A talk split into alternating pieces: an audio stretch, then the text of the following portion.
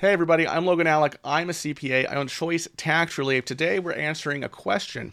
It's actually a very good question. The question is if the IRS forgives tax debt in an offer in compromise, is that forgiven amount taxable to the taxpayer as cancellation of debt income? This is actually a good question. I went back and forth on this uh, with a tax attorney the other day on Twitter uh, it started with me posting about how we got our biggest, you know, penalty abatement for a client of 2024 so far. We got uh, penalty abatement for about 66 grand. Somehow, this evolved into a conversation about whether um, uh, forgiven taxes or penalties or interest is taxable right? And so we went back and forth a while. Uh, basically, it's like you know, regardless of whether a 1099 is issued, do you agree that uh, you know forgiven penalties uh, forgiven taxes, forgiven interest is uh, is income, right? If not excluded under something like an insolvency provision, which I'll talk about in a bit. And I basically uh, had to explain why it's not taxable. Um, and that is what I'm going to talk about today. Because I figured, hey, if even this tax attorney didn't really know this, uh, chances are the good folks out there are, might be confused on this point as well. Why is this um, why might one think that forgiven taxes in an offer in compromise is taxable? The reason is because of uh, Internal Revenue Code section 108, which I've pulled up right here. So, Code section 108 says, uh, it basically says that cancellation of debt income is taxable, right? If you get some debt uh, forgiven, except uh, in these five cases. Okay. So the these five cases right here. Um, sorry. Uh, the discharge occurs in a Title 11 bankruptcy case. Uh, the discharge occurs when the taxpayer is insolvent. The indebted uh, the indebtedness discharge is qualified farm indebtedness. Uh, the debt is qualified real property business in, uh, indebtedness. The indebtedness is qualified principal residence indebtedness, uh, like the mortgage on, on the home where you live. Okay. And you'll note that in all these exclusions, right, these these these times when the tax law says that cancellation of debt income is not taxable income, missing from this list is forgiven tax debt. It doesn't say it's excluded here, right? So one may reasonably con- conclude, like I believe that my tax attorney friend on uh, Twitter did, right? Do you agree that it's income if not excluded? Right? For example, under the insolvency exclusion or one of these other exclusions, one could reasonably conclude that, hey, just looking at this, it doesn't specifically exclude canceled tax debt uh, from income. So, um, you know, when the IRS forgives an, a tax debt and offer in compromise, that should be included as taxable income. Okay. But, but, and I knew you knew I was going to say this, right? Because it's, it's, it's not that easy. Um, we have a court case uh, Eagle Asbestos Packing Company versus United States. This was decided back in 1965. Okay. Um, in this case, this corporation, Eagle Asbestos Packing. By the way, if you hear uh, some ambient noise, that is my youngest child, who's nine months old, who's on the ground at my feet.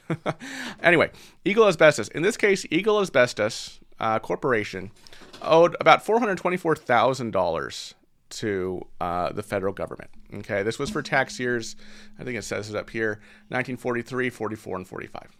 Okay.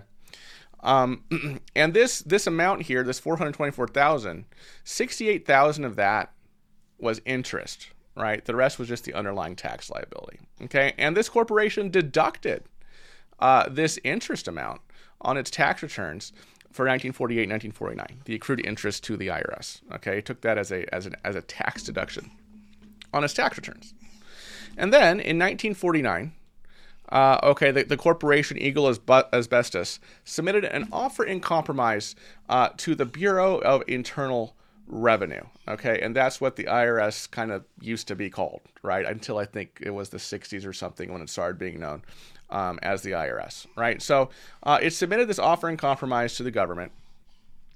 Um, in uh, 1951, uh, the corporation was notified that the Attorney General of the United States had accepted the offer in compromise uh, to settle the tax debt uh, for $314,000, right? So uh, this $424,000 was compromised out for $314,000, right? So basically, 109,000 uh, was was written off. Okay.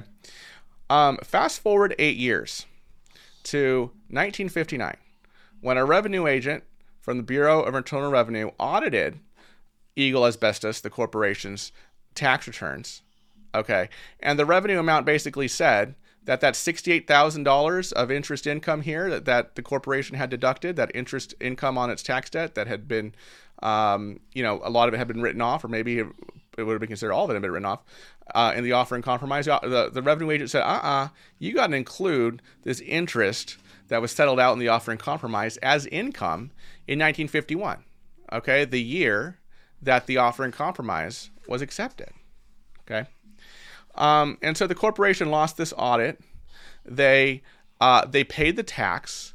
Okay, they, they paid the tax, right, and the interest and all this stuff, and then they sued uh, in the court of claims here for a refund of this amount because it believed that it shouldn't have had to pick up the sixty-eight thousand of forgiven interest on tax debt as income.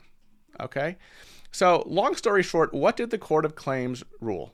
Okay, and we're going to go skip to the bottom here. This is what the Court of Claims said. The effect of the compromise, the offer and compromise settlement itself, and the intentions of the parties in entering into it was to extinguish all tax liabilities included in the items making up the compromise. For the above reasons, we hold that plaintiff, being an accrual basis taxpayer, properly deducted the accrued interest of sixty-eight thousand in 1948, and that no part thereof can be considered to be income in the year 1951. The Court of Claims is basically saying, look, when the government accepted that offer in compromise, um, it, it, was the intention of that, and it was everybody's understanding involved in that offer in compromise, um, that all tax liabilities connected with that offer were to be extinguished by that offer, right? And that the taxpayer, the corporation, in this case Eagle Asbestos, would in no way should have to pay some additional tax on account of the offer in compromise. That's what the Court of Claims said. Okay. Now, this is a very old Court of Claims case, right? This is from uh, 1965. What is that? That's almost 60 years ago. Um, kind of shaky authority, right? However, the IRS itself, I'm going to pull this next document up here for y'all. The IRS itself has cited this case in specific advice that IRS Chief Counsel's office gave internally for why uh, tax debt forgiven in an offer in compromise shouldn't be taxable. Okay, so let's fast forward. Um, uh, let's see, when would this be? From 1965. Uh, let's fast forward uh, over 30 years. Okay, from that from that court of claims decision to 1998, uh, actually 1997. Okay, so in 1997, the Ogden uh, IRS branch here, see Ogden right here, asked the Salt Lake City Associate District Counsel. Okay, Chief Counsel is IRS attorneys. Okay, and they have different branches. They asked uh, District Counsel, Associate District Counsel, a number of questions, including this one. And let me find it here. Uh, should the IRS issue Forms 1099-C, that's the 1099 you get uh, for cancellation of debt income, when canceling tax debt of individuals discharged in a bankruptcy case or as a result of an offer in compromise under Section 7122. That's the tax code section for offer in compromise. Okay? Uh, Salt Lake District Counsel did not know the answer, so they posed this question, among a few others, uh, to the Assistant Chief Counsel uh, office in Washington, D.C. And the Assistant Chief Counsel office produced this uh, significant uh, service center advice labeled 1998 uh, 39. Um, and here's what this document says about this issue. Here's what IRS National uh, Chief Counsel Office said. Okay. Cancellation of debt by the IRS. I'm just going to read this whole thing. Cancellation of a tax debt by means of an offer and compromise does not give rise to discharge of indebtedness income, and they cite the Eagle asbestos case. Uh, the court in Eagle asbestos concluded that, an, uh, that a compromise of the interest portion of a tax debt uh, did not give rise to income from the discharge of indebtedness because the effect of the compromise settlement itself, and this is the part I read, and the intentions of the parties in entering into it was to extinguish all tax liabilities included in the items making up the compromise. Such an intent could not be fulfilled if taxable income arose from the agreement. This rationale applies equally.